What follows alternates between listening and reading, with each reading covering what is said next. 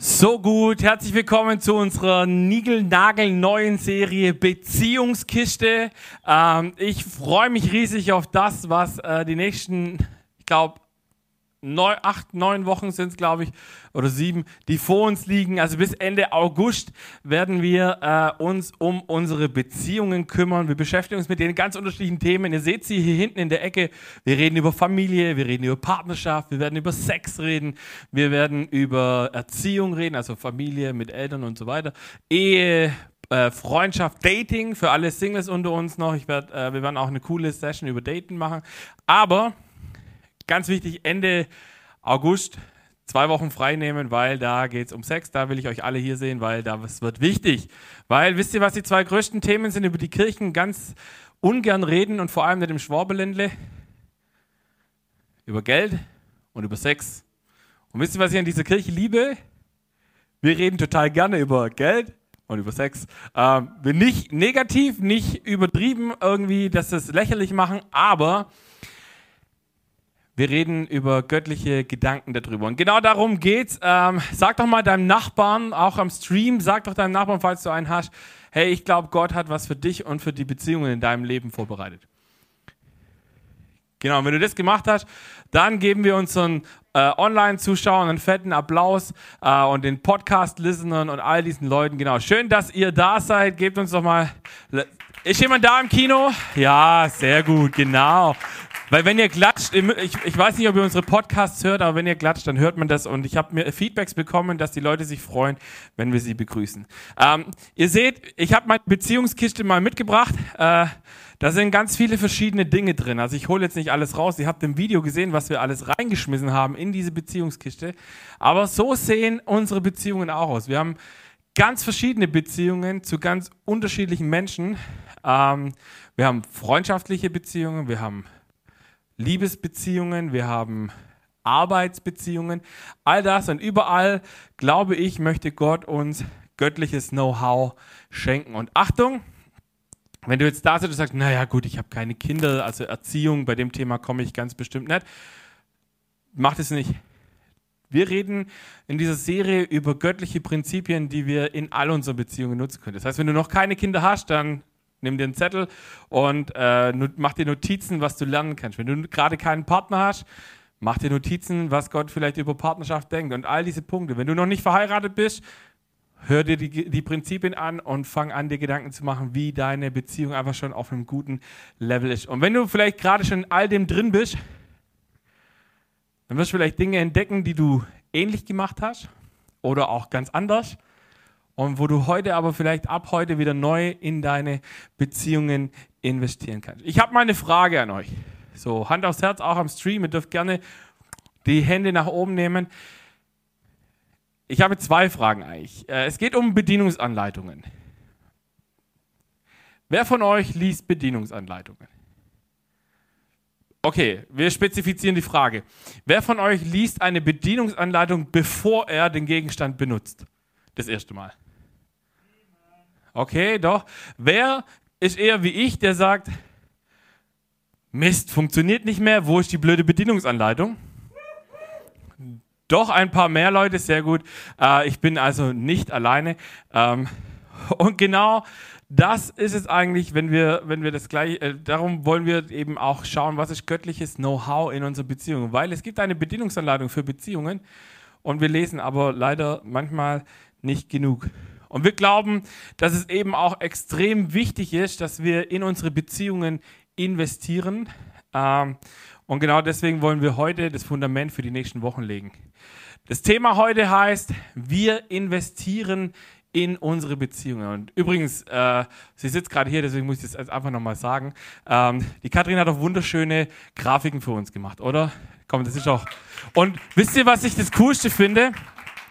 Äh, ich habe sie gefragt, wie die Schriftart heißt. Sie meinte, die Schriftart heißt Painting with Chocolate. Und ich dachte mir, wie geil ist das eigentlich, wenn du über Beziehungen redest, dass du dann sagst, komm, Painting with Chocolate. Wie oft haben wir schon vor Frust in unserer Beziehung immer Schokolade gegessen? also ich habe das auch schon mal gemacht. Äh, von daher, feel free. Äh, ich finde es mega cool und übrigens gefällt es mir auch sehr gut.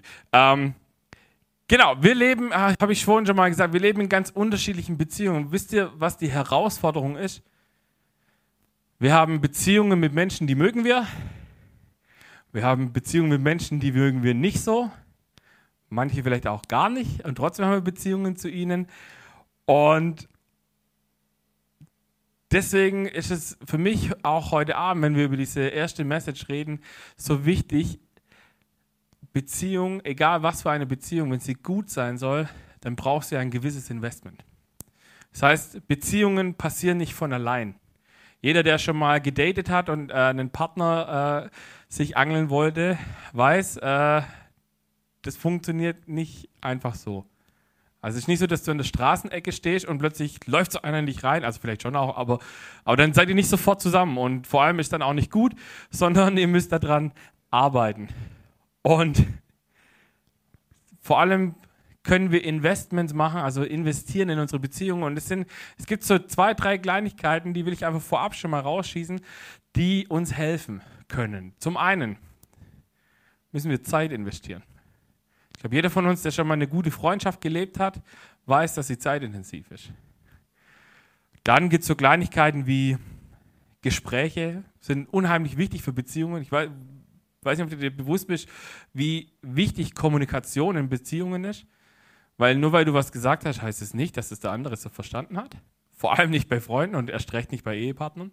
Ähm, und manchmal darf man auch in so kleine Geschenke investieren. Oder falls, ihr, falls euch die Liebessprachen etwas sagen, wenn ihr mal, wenn ihr von mir getraut werdet, dann habt ihr in, in der Message immer, immer eine Liebessprache mit drin und äh, ich will nicht zu viel vorwegnehmen, deswegen äh, heiratet, dann kriegt ihr einen witzigen äh, Gedanken von mir da dazu. Und all das macht aber gute Beziehungen aus. Also Zeit, Gespräche und einfach auch Nettigkeiten gegenseitig austauschen. Es kann mal ein Blumenstrauß sein, es kann mal ein Geschenk sein, es kann egal was, aber all das ist wichtig. Und ich habe mir gedacht, wir fangen mal an mit einem ganz wichtigen Gedanken. Wozu brauchen wir eigentlich Beziehungen? Hast du dich schon mal gefragt, wozu brauchen wir eigentlich Beziehungen? Ähm, es war für mich so ein Gedanke, der mir in der Vorbereitung kam und ich dachte mir, warum haben wir eigentlich so ein Verlangen da danach? Und wir haben so ein Verlangen nach Ergänzung. Also ich glaube, jeder von uns kennt es, auch wenn du nicht der Typ bist, der, der sagt, ich liebe die großen Menschenmengen, sondern mir reicht es auch, wenn ich mit ein, zwei Leuten irgendwie zusammen bin, aber du, du liebst Ergänzung, also oder du suchst nach Ergänzung. Und das Krasse ist, Gott hat uns genau nach seinem Ebenbild gemacht und er hat auch diese Ergänzung sich gewünscht. Er hat gesagt, komm, lass uns die Menschen machen, damit sie unseren, unsere Gemeinschaft noch ergänzen können. Und ähm, ich kenne das zum Beispiel auch viele Menschen, äh, die, wo ich schon Gespräche hatte, deren sehnlichster Wunsch es ist, unbedingt einen Partner zu haben. So dieses Alleinsein ist für viele Menschen ganz arg tragisch. Und, und, und ich habe Leute schon in dieser Kirche gehabt, die sind hierher gekommen, weil sie nach heiratsfähigem Material gesucht haben und sie sind gegangen, weil sie keins gefunden haben, weil sie halt einfach 20 Jahre älter waren wie zu dem Zeitpunkt der Rest der Church. Und das war unheimlich schade, weil ich habe gemerkt, dass da ein Riesenverlangen da ist, aber dass auch so ein gewisses, äh, auch so eine wie soll ich sagen, da, da hat was gefehlt, nämlich dieses Verständnis zu sagen, das, was ich mir wünsche, kann eigentlich nur Jesus füllen. Also mein Partner, Ehepartner sowieso, egal, Partner, Freunde, sie werden nie die volle Fülle schenken können. Das kann nur Jesus. Aber trotzdem sind wir da auch manchmal ein bisschen enttäuscht, wenn wir dann halt auf der Suche sind und es klappt nicht. Und ich kann es voll verstehen, weil warum? Wir haben das in uns drin. Gott hat gesagt, ich will, dass die Menschen dieses Verlangen haben, weil ich das Verlangen habe. Und wir lesen in der ersten Bibelstelle heute Abend, äh, 1. Mose 1, 26. Dann sagte Gott, jetzt wollen wir den Menschen machen. Unser Ebenbild, das uns ähnlich ist. Er soll über die ganze Erde verfügen, über die Tiere im Meer, am Himmel und auf der Erde. Ich finde es ziemlich cool. Gott schafft den Menschen nicht nur und sagt, okay, deine Daseinsberechtigung ist jetzt mich anzubeten und irgendwie ist dann alles happy clappy, sondern er sagt, ich schaffe den Menschen und ich gebe es, ich gebe den Menschen eine Aufgabe direkt mit, nämlich sie sollen herrschen über die ganze Erde. Jetzt ist aber ganz wichtig, göttliches Herrschen in dem Fall hat nichts mit Unterdrückung zu tun. Das heißt, wenn wir in unsere Welt schauen, wir erfüllen unseren Job echt, echt beschissen an vielen Stellen. Entschuldigung, wenn ich das so sage. Aber wir beuten unsere Umwelt aus, wir beuten andere Menschen aus, wir beuten alles aus. Ähm, das, war nie, das ist nicht göttliches Herrschen. Göttliches Herrschen ist in Einheit und Einklang. Ich habe es letzte Woche schon ein bisschen erklärt in der Message. Ähm, darum geht es eigentlich viel mehr. Und dann lesen wir ein paar Verse weiter in 1. Mose 2,18. Gott, der Herr, sagte: Es ist nicht gut, dass der Mensch allein ist. Ich will ihm jemanden zur Seite stellen, der zu ihm passt. Ich habe letzte Woche, für die, die die Message gesehen haben, habe ich auch gesagt, das ist in der Schöpfungsgeschichte das erste Mal, dass Gott sagt, es ist nicht gut. Alles, was er geschaffen hat, sagt am Ende immer, ah, ist gut. Und am sechsten Tag sagt er, das ist sehr gut. Und dann kommt das erste Mal dieser Moment, wo Gott sagt, wow, der Mensch hat zwar diese Gemeinschaft mit mir, aber ihm fehlt dieser ebenbürtige Partner. Und das Krasse ist, Gott äh, schickt dann alle Tiere bei Adam vorbei. Das ist eigentlich ein cooler Moment, weil er nimmt sich die Zeit und sagt, okay, Adam, wir gucken uns zusammen an, wie heißende, oder wie würdest du diese ganzen Tiere nennen? Und Gott checkt nebenher auch gleich ab, gibt es eigentlich irgendein passendes Tier, das ihm Ergänzung bringt? Und irgendwann merkt er, okay, nee, funktioniert nicht.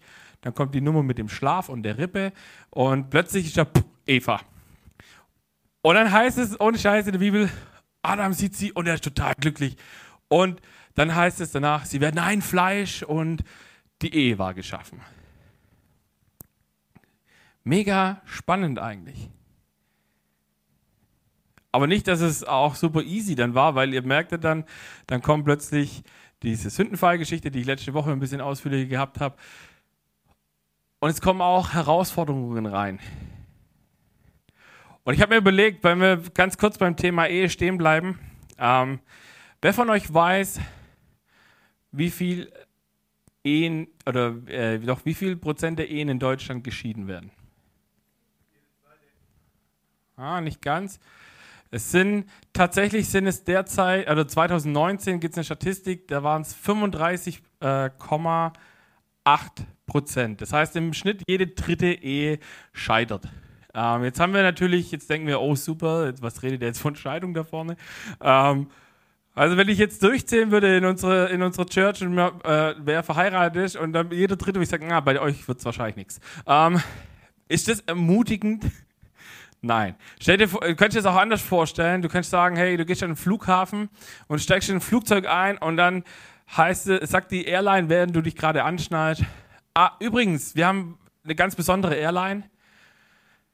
Bei uns stürzt nur jedes dritte Flugzeug ab. Hand aufs Herz, wer würde aussteigen? Wer würde nie wieder in den Urlaub fliegen wollen? Zumindest nicht mit dieser Airline. Aber das Coole ist, Gott gibt uns Dinge an die Hand, wo er sagt, ich helfe euch, dass ihr nicht zu dieser Drittelgeschichte gehört. Dass eure Beziehungen äh, halten. Und wir sind als Kirche tatsächlich davon überzeugt, dass, dass die Ehe mit einer der wichtigsten Beziehungen ist. Und deswegen wollen wir ganz bewusst auch in Ehe investieren. Also für alle Ehepaare in unserer Kirche oder die ihr euch zu unserer Kirche zählt, meldet euch nochmal bei mir, wo ich es nicht weiß, weil wir werden Ende September werden wir unseren ersten Ehetag, Ehetage, also Freitag, Samstag, wo wir uns 24 Stunden Zeit nehmen wollen, im besten Fall irgendwo wegfahren und dann zusammen in unsere Ehen investieren. Weil wir glauben, dass wir das müssen. Wir haben nämlich ein großes Problem und das ist mein zweiter Punkt. Die Bauanleitung für göttliche Beziehungen. Wir arbeiten nicht mit der. Wir lesen die nicht. Wir sind in einer Gesellschaft, äh, die uns sagt, mach mal und wenn es nichts mehr ist, wirf's weg. Und ich will gar niemandem zu nahe treten. Es gibt Gründe, warum das gut, warum das vielleicht besser ist, wenn es so ist. Aber, aber ich bin immer der Typ, der sagt, kämpf drum, versuch's und wenn es gar nicht geht, dann muss man es so, dann muss man so nehmen, wie es ist. Aber wir haben in unserer Gesellschaft ein, eine Kultur, kriegen wir vorgelebt. Äh, ich möchte sie gerne mit dem Mieter und dem Eigentümer vergleichen. Ein Mieter von einer Wohnung, der ist per se dafür gedacht, dass er nur eine gewisse Zeit dort wohnen wird. So. Dieser Mieter wird auch in diese Wohnung nur das Allernötigste investieren, wenn überhaupt. Und wenn ihm irgendwas nicht passt, dann ruft er seinen Vermieter an und sagt, richten. Sonst ich Miete kürzen. So. Ein Eigentümer hat eine langfristige Absicht, in seinem Haus zu leben. Und deswegen investiert er und, und er sorgt dafür, dass es gut wird und dass es, äh, wenn was kaputt geht, dann, dann versucht es zu reparieren oder lässt es reparieren. Und ähm, dort ist meistens Abriss der, der, letzte, der letzte Schluss. Und das ist tatsächlich, glaube ich, mit einer der häufigsten Gründe, warum Freundschaften, Partnerschaften, Ehen äh, in die Brüche gehen, weil wir gelehrt bekommen oder beigebracht kriegen, wenn es nicht passt, dann adios. Passt schon. Suchst du die nächste oder den nächsten. Ist schon okay. Gibt ja genügend Töpfe und Deckel auf der Welt. Ist schon in Ordnung. Das glaube ich, by the way, nicht. Ich habe vorhin gefragt, wer von euch ähm, Bedienungsanleitungen liest.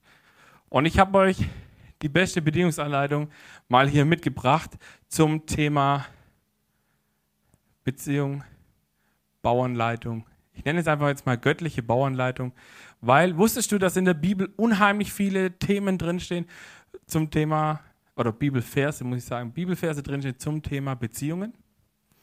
In meiner Vorbereitung habe ich mal angefangen, habe ich mal meine Themenkonkordanz aufgeschlagen und habe mal nachgezählt. Und ich bin tatsächlich auf 200, über 200 Verse gekommen zum Thema Familie, Sexualität, Erziehung Umgang mit unseren Alten, also nächste Generation ähm, und, und, und.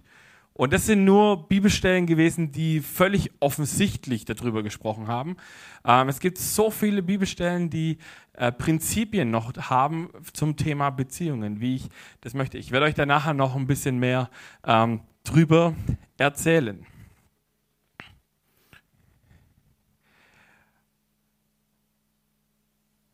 Aber das Wichtigste, und das ist, wenn du dir eine Sache mitnehmen möchtest für heute Abend, dann bitte die. Das meine These, und das ist die wichtigste These für heute Abend. Gott als Schöpfer von Beziehung weiß ein bisschen mehr als ich. Könnt ihr euch das? Gott als Schöpfer von Beziehung weiß ein bisschen mehr als ich darüber. Weil wir haben so viele Coaches auf der Welt, die uns sagen, hey, mach das so und mach das so und dann wird es richtig gut. Und, und selbst, und jetzt wird es ein bisschen hart, weil selbst wir Christen versuchen, unsere Beziehungen oft so zu leben, dass wir erstmal probieren und wenn es dann nicht mehr funktioniert, dann gucken wir mal, wo wir Hilfe herbekommen. Und ich glaube nicht, dass es Gottes Plan ist eigentlich, sondern er sagt, hey, ich habe euch ein Buch, ein ganzes Buch mitgegeben, wo so viele wichtige Dinge drinstehen und wo ihr euch schon ein Fundament vorab aufbauen könnt. Und warum glaube ich, dass Gott mehr über Beziehungen weiß wie ich? Jesaja 55 habe ich einen Bibelvers mitgebracht. Da heißt es, er sagt, meine Gedanken sind nicht eure Gedanken und meine Wege sind nicht eure Wege. Denn wie der Himmel äh, denn wie der Himmel die Erde überragt, so sind auch meine Wege viel höher als eure Wege und meine Gedanken als eure Gedanken. Das heißt, egal wie gut du drüber nachdenkst und egal wie viel du weißt, ich glaube, Gott weiß ein bisschen mehr. Und wenn wir das als wichtiges Fundament für diese Serie nehmen, diesen Bibelversen sagen, okay Gott, alles, was ich bisher vielleicht gehört habe über Beziehungen, ich stelle es mal auf den Prüfstand und ich gucke mal, ob ich was Neues lernen kann. Dinge, die ich vielleicht immer schon so geglaubt habe, dass sie so sein müssen. Vielleicht hast du da einen anderen Gedanken. Und es ist so wichtig, weil in unserer Gesellschaft gibt es viele Überzeugungen, die wir haben, die die Bibel hat, die als altbacken, verdreht, völlig konservativ, verquer, kann man heute doch nicht mehr so sagen. Wir wissen doch viel besser, wie es läuft. Nein, wissen wir nicht. Die Bibel sagt immer wieder, es gibt nichts Neues unter der Sonne. Die Probleme, die wir in unserer Gesellschaft haben, sie kommen immer wieder, weil wir nicht auf dieses Buch hören. Weil wir meinen, wir wissen es besser. Und weil wir uns auch manchmal gerne sagen, ja, Liebe regelt schon alles. Ja, wenn Liebe alles regeln würde, dann wird es keine Scheidungen geben. Entschuldigung. Wenn Liebe alles regeln würde, dann wird es keinen Stress geben in der Welt. Nein. Es gibt Prinzipien, die uns gut tun, die uns Gott gibt, an die Hand gibt, eigentlich sagt, hey, guck mal, da steht es schon drin, seit über 2000 Jahren steht es da schon drin und ihr müsst jetzt eigentlich nur mal lesen. Und das Krasse ist, Gottes Idee von Beziehung ist immer aktuell. Und das finde ich so wichtig. Sie ist manchmal unangenehm, weil sie nicht mit dem Zeitgeist vereinbar ist, aber sie ist immer, immer richtig. Und das Krasse ist, wenn du in die Zeit schaust und zurückschaust, was wir alles so für Mindsets und für tolle Überzeugungen schon gehört haben, am Ende sind biblische Werte, die, sind, die standen vorher schon da und die standen nachher noch da.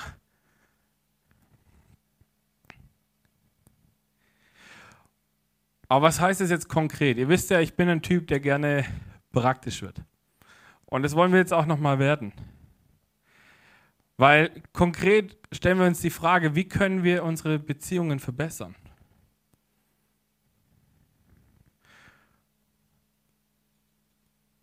Und ich kann dir den ersten Tipp geben, fang an, dieses Buch zu lesen. Es gibt ganz viele tolle Online-Kommentare und, und Konkordanzen, also so, wo man nach Stichworten suchen kann und wo du Bibelverse finden wirst, wo ganz viele tolle Ideen kommen, wo Gott zu dir reden möchte. Wenn du sagst, hey Gott, ich, ich will was wissen zu meiner Beziehung und du fragst dich, warum Gott nicht mit dir redet, aber deine Bibel ist zu, dann würde ich mir Gedanken machen, weil er redet dadurch mit uns. Und ja, manchmal habe ich das Gefühl, ich weiß es besser wie Gott.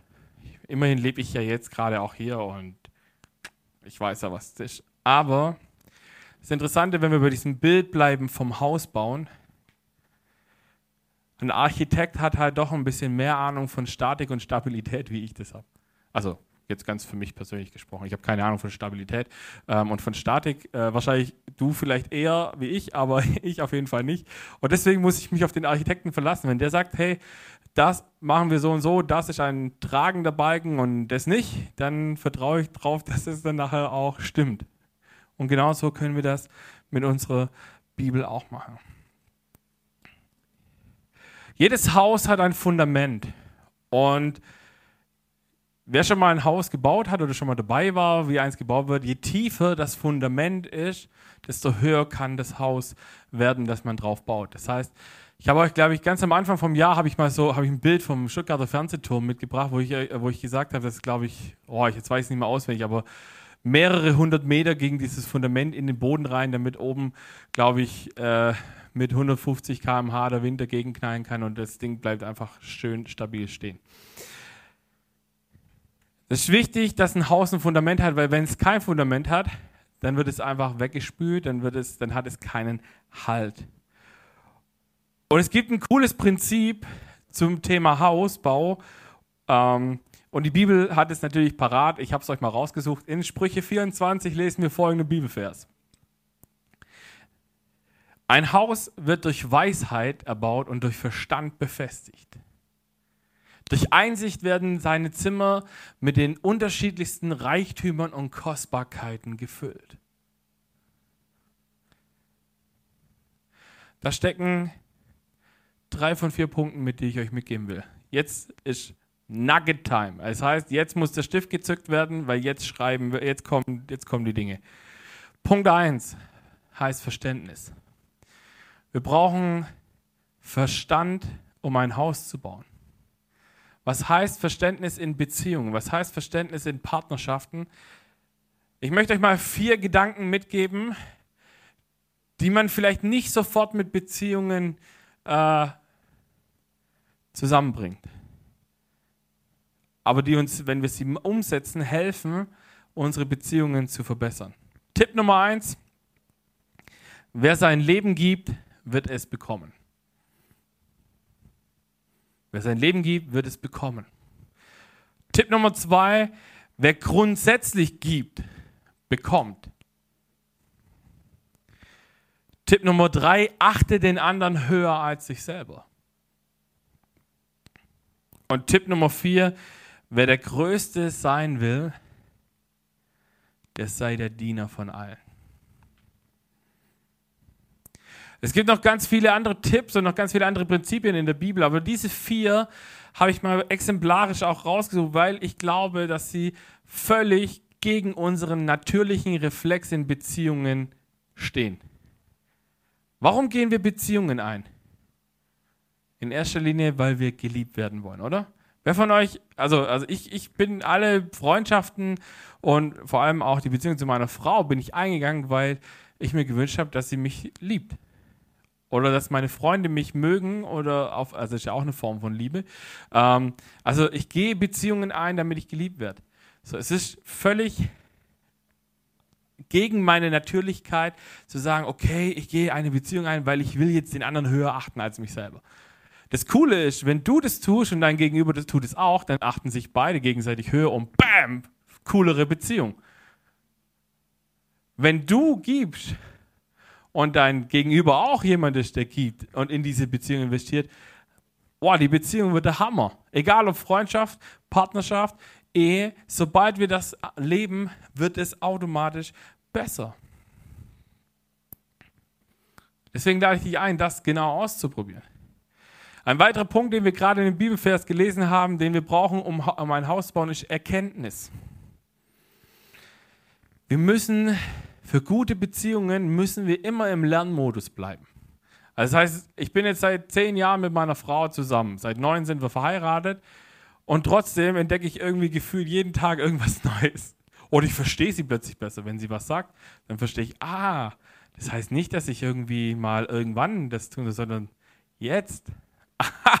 und dann mache ich das beim nächsten Mal und plötzlich merke ich, wie meine Frau total glücklich ist, weil ich sie jetzt gesagt und ich habe es umgesetzt und sie ist total verblüfft, weil ich das so schnell umgesetzt habe. Weil ich bin von meinem Typ her eher so, ich habe es gehört, ich mache es dann, wenn ich dran denke. Also es gibt ja diesen klassischen Spruch, es erinnere einen Mann doch nicht alle sechs Monate daran, dass er die Aufgabe noch nicht erledigt hat. Ähm ich weiß nicht, wer das von euch auch schon mal so erlebt hat. Aber, aber so bin ich manchmal. Und, und das Krasse ist, wir, wir können das auch wieder in jeder Beziehung sehen, mit meinen Freunden. Ich, ich, je mehr Zeit ich mit meinen Freunden verbringe, desto mehr lerne ich über sie. Mein Partner, auch meine Small Group übrigens. Ähm, wenn du wenn, wenn, wenn in der Small Group kommuniziert wird, äh, ist das manchmal sehr spannend, weil, äh, weil du dann merkst, ah, okay, cool, das habe ich eigentlich so gar nicht gemeint, aber krass, dass es das bei dir ausgelöst hat. Okay, beim nächsten Mal weiß ich, ich muss anders kommunizieren. Oder überhaupt äh, auch bei physischen Treffen von der Small Group zusammenzukommen und zu, zu merken, okay, wenn ich den Witz mache, den versteht auch nicht jeder gleich und den findet auch nicht jeder so witzig, wie ich das vielleicht finde. Okay, ich lasse ihn vielleicht nächstes Mal weg. Ich habe das übrigens gelernt hier in dieser Kirche, mal ganz am Anfang habe ich, einen, hab ich einen Spruch gemacht. Ich habe mir nicht keine Gedanken darüber gemacht, wo Heilbronn eigentlich liegt. So, dass es hier Schwaben, Badener und Unterfranken gibt. Und ich habe so, weil ich komme ja aus der Ecke, also hinter Stuttgart her, so vom Zeilenspitzen der Schwäbischen Alb, wie man so schön sagt, und habe einen Spruch über Badener losgelassen. Und da saß hier jemand und sagt, du weißt falsch schon, wo du hier bist, gell? Und ich dachte mir so, okay, weil erstens hat keiner gelacht und zweitens habe ich mir keine Gedanken darüber gemacht, ob der Witz hier wirklich so ankommt. Was habe ich gemacht? Ich habe dazugelernt ich lasse heute solche Witze weg oder ich bringe sie an der Stelle, wo ich weiß, dass sie verstanden werden. Ähm, auf jeden Fall, nächster Schritt ist Weisheit. Weisheit ist ein ganz wichtiger Punkt in Beziehungen. Und Weisheit bedeutet, ich nehme Gott mit in diese ganze Geschichte rein. Wenn ich ein Problem in meiner Beziehung habe, einen Konflikt, dann fange ich nicht an, zu, dran rumzudoktern, sondern ich setze mich hin und sage, okay, Gott, hast du mir einen Tipp, hast du mir einen Ratschlag, hast du mir ein Prinzip aus deinem Wort, wo du mir was beibringen möchtest? Ähm, wie ich in dieser Situation am besten umgehe.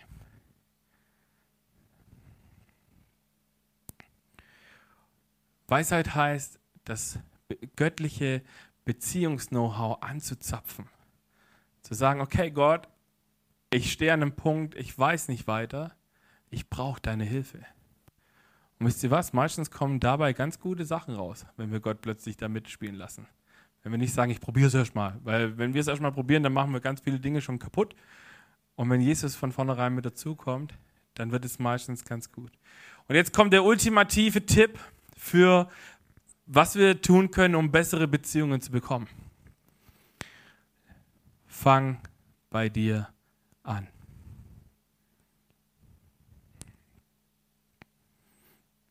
Wenn wir unsere Beziehungen verbessern wollen, dann müssen wir bei uns persönlich anfangen. Es geht nicht darum, dass ich mein Gegenüber verbessere. Das kann ich eh nicht. Und ich habe drei Dinge, für die ich mich entscheiden kann bei Beziehungen.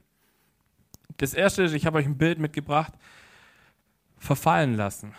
Ich kann Beziehungen verfallen lassen und kann aufhören, mich darum zu kümmern. Morgen ist ja auch noch ein Tag. Da ist ein Konflikt in meiner Ehe, kein Problem. Morgen ist auch noch ein Tag. Können wir auch morgen noch drüber schwätzen. Da ist ein Ding unausgesprochen in meiner Small Group. Ah, kein Problem, das löst sich schon von allein. In meiner Bude, wo ich eigentlich sage, hey, hier ist Gott zu Hause, sieht's aus wie Sau. Kein Problem, morgen auch noch ein Tag. Das ist dieses Mieterdenken. Dieses, wenn meine Beziehung mir nichts wert ist, dann investiere ich da auch nicht rein. Ein zweiter Punkt, den wir, den wir tun können, ist instand halten. Das bedeutet so viel wie, wir tun das Allernötigste. Es sieht nicht besonders gut aus, es fühlt sich okay an, ich habe was gemacht, aber naja, es war jetzt nicht so der Burner. Oder wir können anfangen zu investieren. Da habe ich auch noch ein Bild mitgebracht. Ich finde diesen Spruch dahin so gut. Ich und mein Haus dienen dem Herrn. Ich finde es so eine gute Sache, zu sagen, hey, wenn so meine Partnerschaften aussehen, meine Beziehungen aussehen, ich sage, wir arbeiten zusammen dran. Ich muss nicht alleine dran arbeiten. Wir können das zusammen lösen. Und das ist so, so wichtig. Weißt du, was das wichtigste Gebo äh, Gebot, sag ich, das wichtigste Gebet in unseren Beziehungen ist? Jesus, verändere mich. Verändere mich und meine Sicht auf meine Frau, auf meine Freundschaft, auf meine Partnerschaft, auf all diese Dinge. Und ich will dich einladen, wirklich heute Abend eine Entscheidung zu treffen. Und wenn ich das jetzt so sage, sorry, wenn ich dich vielleicht jetzt gerade äh, treffe, aber sei nicht dumm. Sei nicht dumm und mein, du kannst alles alleine regeln. Sei nicht dumm und mein, du weißt es besser wie der Schöpfer der Beziehung.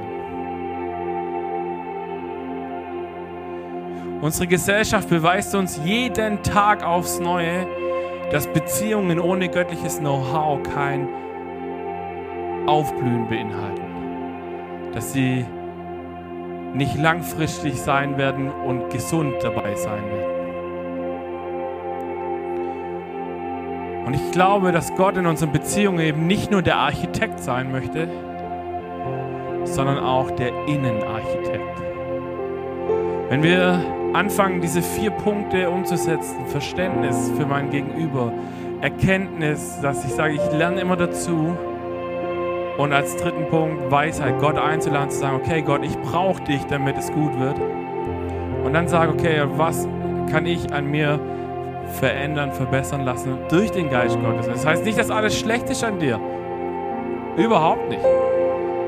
Sondern es heißt, zu sagen, okay Gott, wenn du mir was zeigst, dann bin ich bereit, Schritte zu gehen, damit meine Beziehung besser wird. Wir werden jetzt zusammen einen Song singen und danach oder während des Songs möchte ich gerne für euch beten.